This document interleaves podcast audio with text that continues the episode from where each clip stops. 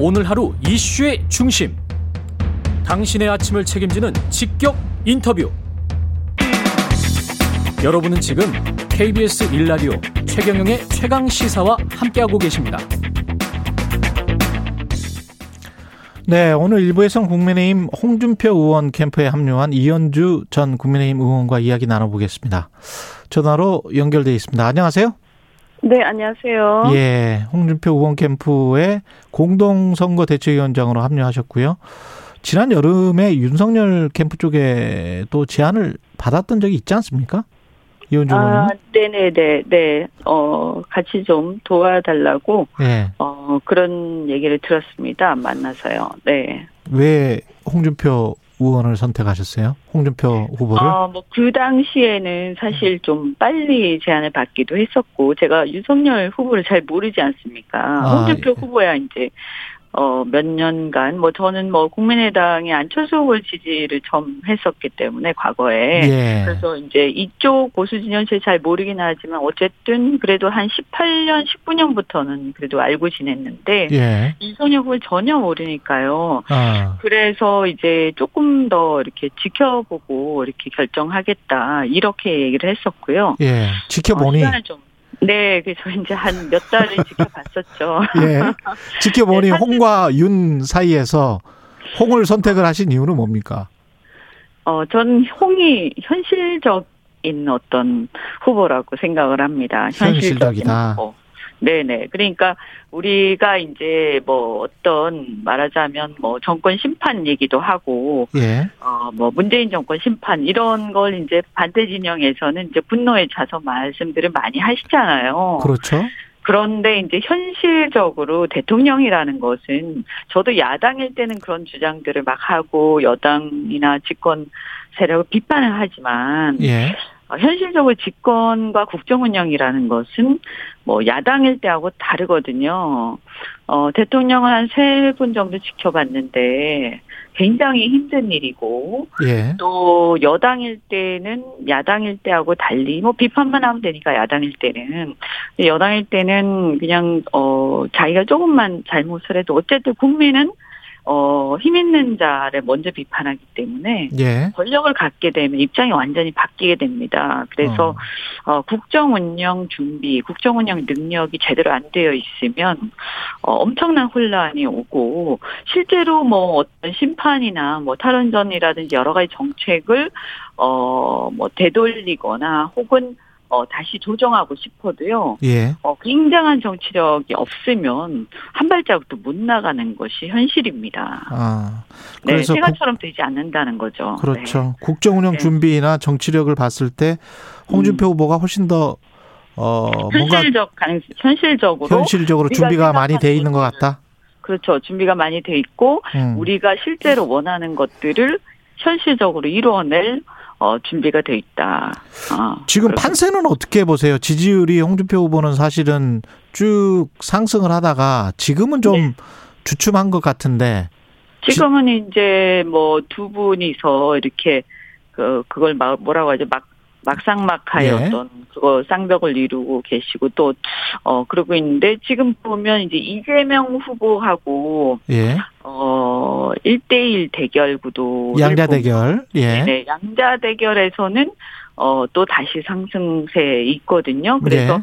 어, 몇 가지 이제 최근에 나온 여론조사들을 보면 어제 갤럽도 나왔습니다만 어, 그 예년 그 전에 여론조사에 비해서 이재명 후보하고의 어떤 격차 이런 것이 많이 벌어졌고요. 물론 그것이 이재명 후보가 떨어진 것일 수도 있습니다. 예. 어, 그리고 상대적으로 윤석열 후보하고 이재명 후보의 차이보다 음. 어, 어, 이, 그, 홍준표 홍준표와 후보의 차이가 더 크죠. 그래서 그게 의미하는 건 뭐라고 보세요?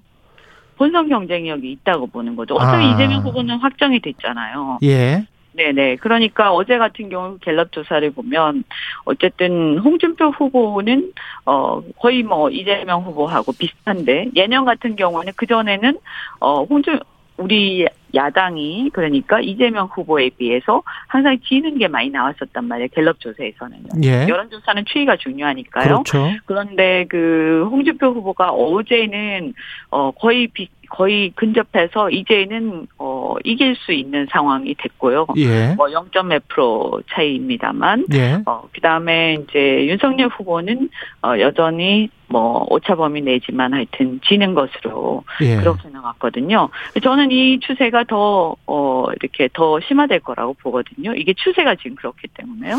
그래서 본선 경쟁력은 더 강하다라고 주장을 하시는데 그 네네. 예선에서 국민의힘 내에서 지금 결국은 이제 3차까지 가면은 어 50대 50이 되지 않습니까?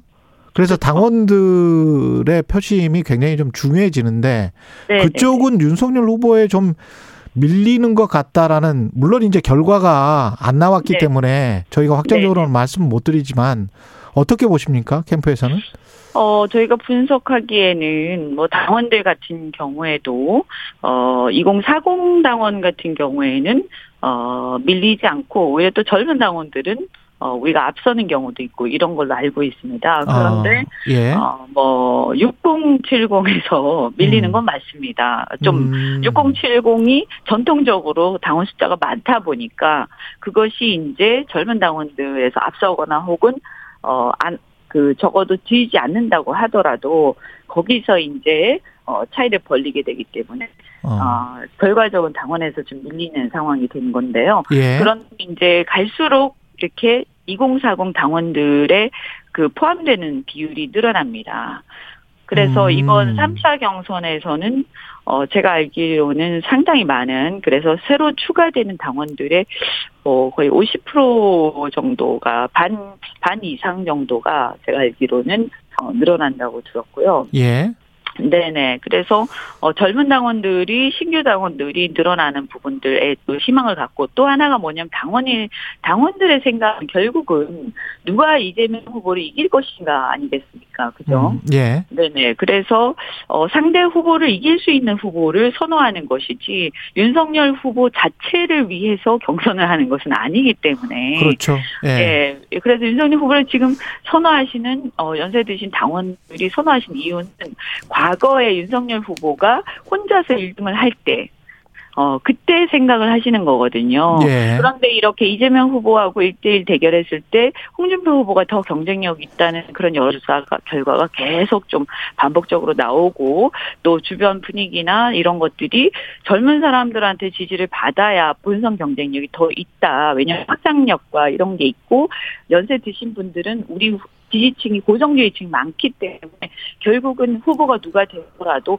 그분들은 그대로 함께 할 텐데 어, 젊은 분들은 사실은 호불호가 분명해서 어, 홍준표 후보가 아니라 윤석열 후보로 됐을 때 이것이 바로 다 옮겨오지 않는다. 이런 것들을 또 저희가 설명을 하고 또 실제로 그런 것들을 많이 이렇게 접하실 거기 때문에 어, 보다 보면 아마 이렇게 움직이지 않을까. 그래서 이길 수 있는 확실하게 이길 수 있는 후보 쪽으로 저는 옮겨올 거라고 봅니다. 그 홍준표 후보가 9일 대구에서 이제 기자들하고 만났을 때 여당의 주요 네. 후보는 대장동 비리의 주범으로 조사받아야 하고 야당 주요 후보도 장모와 본인 부인 본인까지 자- 전부 자칫 감옥에 가야 할 그런 범죄 공동체가 됐다고 이야기를 했잖아요. 네. 이게 결국은 이제 본선 리스크에서 어, 윤석열 후보가 되면 리스크가 있다. 국민의힘으로서는 이걸 강조하는 네. 겁니까? 어, 그렇죠. 그러니까 하방 리스크가 크다라는 얘기인데요. 떨어질 수 어. 떨어지면 확 떨어질 수 있다. 그렇죠. 지금 보면 이제 이재명 후보가 이렇게 조금씩 내려가는 이유도 예. 대장동 게이트 뭐 아직 아무것도 방- 밝혀진 게 없는데도 본인에 대해서는 예. 그럼에도 그냥 의혹만으로도 이렇게 떨어지고 있지 않습니까? 사실은요. 예. 그래서 그런 것들이 매우 중요하기 때문에 지금 우리 같은 경우에는 어 국민들이 생각하는 게 어, 도덕성이 매우 중요하다. 그래서 우리가 이재명 후보에 대해서 상대적으로 경쟁력 가지면 가장 중요한 게 우리는 도덕적으로 우월하다. 라는 얘기를 할 수 있어야 되는 거거든요. 어, 그런데 지금 보면 이제 어쨌든 윤석열 후보는 그것이 뭐 공작이라고 또 주장을 하시고, 물론 그럴 수도 있습니다만, 예. 어, 그럼에도 불구하고 대다수의 국민들은 어쨌든 보이는 대로 받아들이는 것이고요. 그래서 이런 것들이 계속 불거졌을 때는 가랑비에 옷 젖듯이, 어, 국민들이 아, 이게 문제가 있다, 이렇게 생각을 하게 되고, 결국에는 선출된 이후에 어, 지지율은 더 떨어질 거라고 보거든요. 예. 어, 어, 이렇게 되면 이제 그, 어, 이 리스크가 큰 거죠. 그래서 지금 우리가 본선에서 어떤 후보를 보낼 것인가, 본선에 예. 어, 결정을 할 때는 저는 가장 중요한 게 아까 말씀드린 것처럼 젊은 사람, 젊은 층이 누구를 지지해서 그분이 확장성이 있을 것인가 하나 하고요. 그 다음에 두 번째는 뭐냐면 리스크가 적어서 지금 상황은 우리가 어쨌든 정권 교체를 바라는 국민들이 과반 이상이기 때문에 어 그렇기 때문에 리스크가 적은 후보를 선택을 해야 그래서 예측 가능하게 가는 것이 안정적으로 가는 것이 매우 중요하다는 거죠. 그 2040에게 홍준 2040들이 그 홍준표 후보를 많이 지지하고 있는 특히 이제 보수적인 2040들이 많이 지지하고 있는 거는 사실인 것 같은데요. 윤석열 네네. 후보에 비해서는. 근데 이제 두 아, 후보 홍준표 예. 홍준표 후보가 네. 근데 이제 상대적으로 두 후보 다 네. 여성층에서는 좀 취약하단 말이죠. 지금 이제 이런 부분들은 사실은 뭐 개인의 문제라기보다는 어떤 예. 지금 흐름이고 또, 어, 뭐 우리나라 전체 또는 어, 국제적인 흐름이기도 합니다. 이제 뭐 어떤, 어, 페미니즘이라든지 이런 어떤 이제 그런 바람 이런 것들이 있고 또 정의당이나 진보 세력들이 자꾸 이제 여성들을 targeting, 젊은 여성들을 targeting해서 어, 정치 활동을 하기도 하고요. 어, 뭐 이런 부분들이 물론 있습니다. 그러나 이제 그럼에도 불구하고 사실은 국민의힘이 뭐 여성 유권자들에 대한 표심 분석이라든지 그에 대한 대응 대응 방안이라든지 이런 것들을 어 좀 이렇게 좀 소홀히 하고 있는 부분들이 또 있기 때문에 어 지금은 뭐 경선이라서 사실은 거기까지 신경 을 많이 쓸 여유는 별로 없습니다만 예. 본선에 이제 진출을 하게 되면 어 그쪽도 신경을 써야 한다고 생각하고요. 음. 그리고 이제 오해를 할 수 있는 게, 어, 왜 이제 저희가 이제 그 남성들, 특히 젊은 남성들의 어떤, 어, 이런 표심, 또 그들의 어떤, 어, 공정성에 대한 불만, 이런 것들을 많이 저희가 담아내고 있는데, 예. 어, 뭐, 여가부 폐지 이런 주장도 하고 있지 않습니까? 그 예. 저도 마찬가지로 그런 주장을 하는데요. 어, 근데 그런 것이 여성을 갖다가, 어, 여성에 대한 어떤 역차별, 아, 여성에 대한 차별, 뭐 이런 걸 얘기하는 게 아니라 남녀가 평등하자라는 얘기거든요. 음. 어, 그래서 이제 과거에는 나이 드신 분들 같은 경우에는 어, 여성들이 사실은 많이 좀, 어, 소외되어 왔던 것이 사실이죠.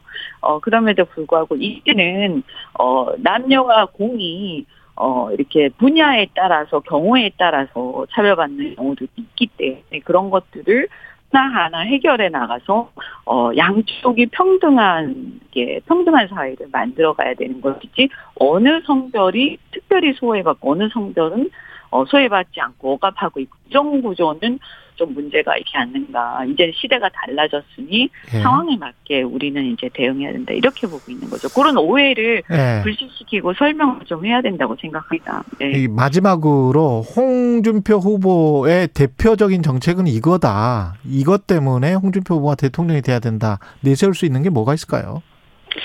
어, 홍준표 후보는 이렇게 그, 어, 이 공정성의 문제, 생활 속의 공정성 문제에 대해서 굉장히 많이, 어, 이렇게 집중을 하고 계시는데요. 예. 어, 뭐, 저는 이제 어제 합류를 해서 사실은 정책을 다 보지는 못했습니다, 솔직히. 네. 그래서 어, 어떤 게 그분이 개인적으로 가장 중요시 하는 것은 진지 모르겠는데, 제가 보니까, 어, 그, 이 앞, 그 주택 정책과 관련해서 음. 어, 이, 어, 공공 분양 같은 경우에는, 어, 4분의 1값 아파트. 코트 이런 아파트. 것을 예. 네네네. 그것을 내놨는데, 저는 그게 가능하다고 생각을 하거든요. 공공 분양의 경우에는. 그래서 알겠습니다. 이번에 대장동 보시면, 어, 그 폭리를 취하고 있지 않습니까? 그래서 음. 이런 부분들을 개혁을 과감하게 해서, 그래서 우리가 보수 진영은 그냥 시간, 시장에 맡겨놓는다 이렇게 생각하지만 그러나 공공분양이라든지 이런 부분 국가가 해야 할 부분에 대해서는 아주 과감하게 개혁하고 해야 된다고 생각을 합니다. 예, 감사합니다. 홍준표 의원 캠프에 합류한 국민의힘 이언주 전 의원이었습니다. 고맙습니다. 네, 고맙습니다. 예, 이언주 전 의원이 인터뷰 중 언급한 양자 대결 여론조사는 한국갤럽이 머니투데이 의뢰로 11일부터 12일까지 조사한 거죠.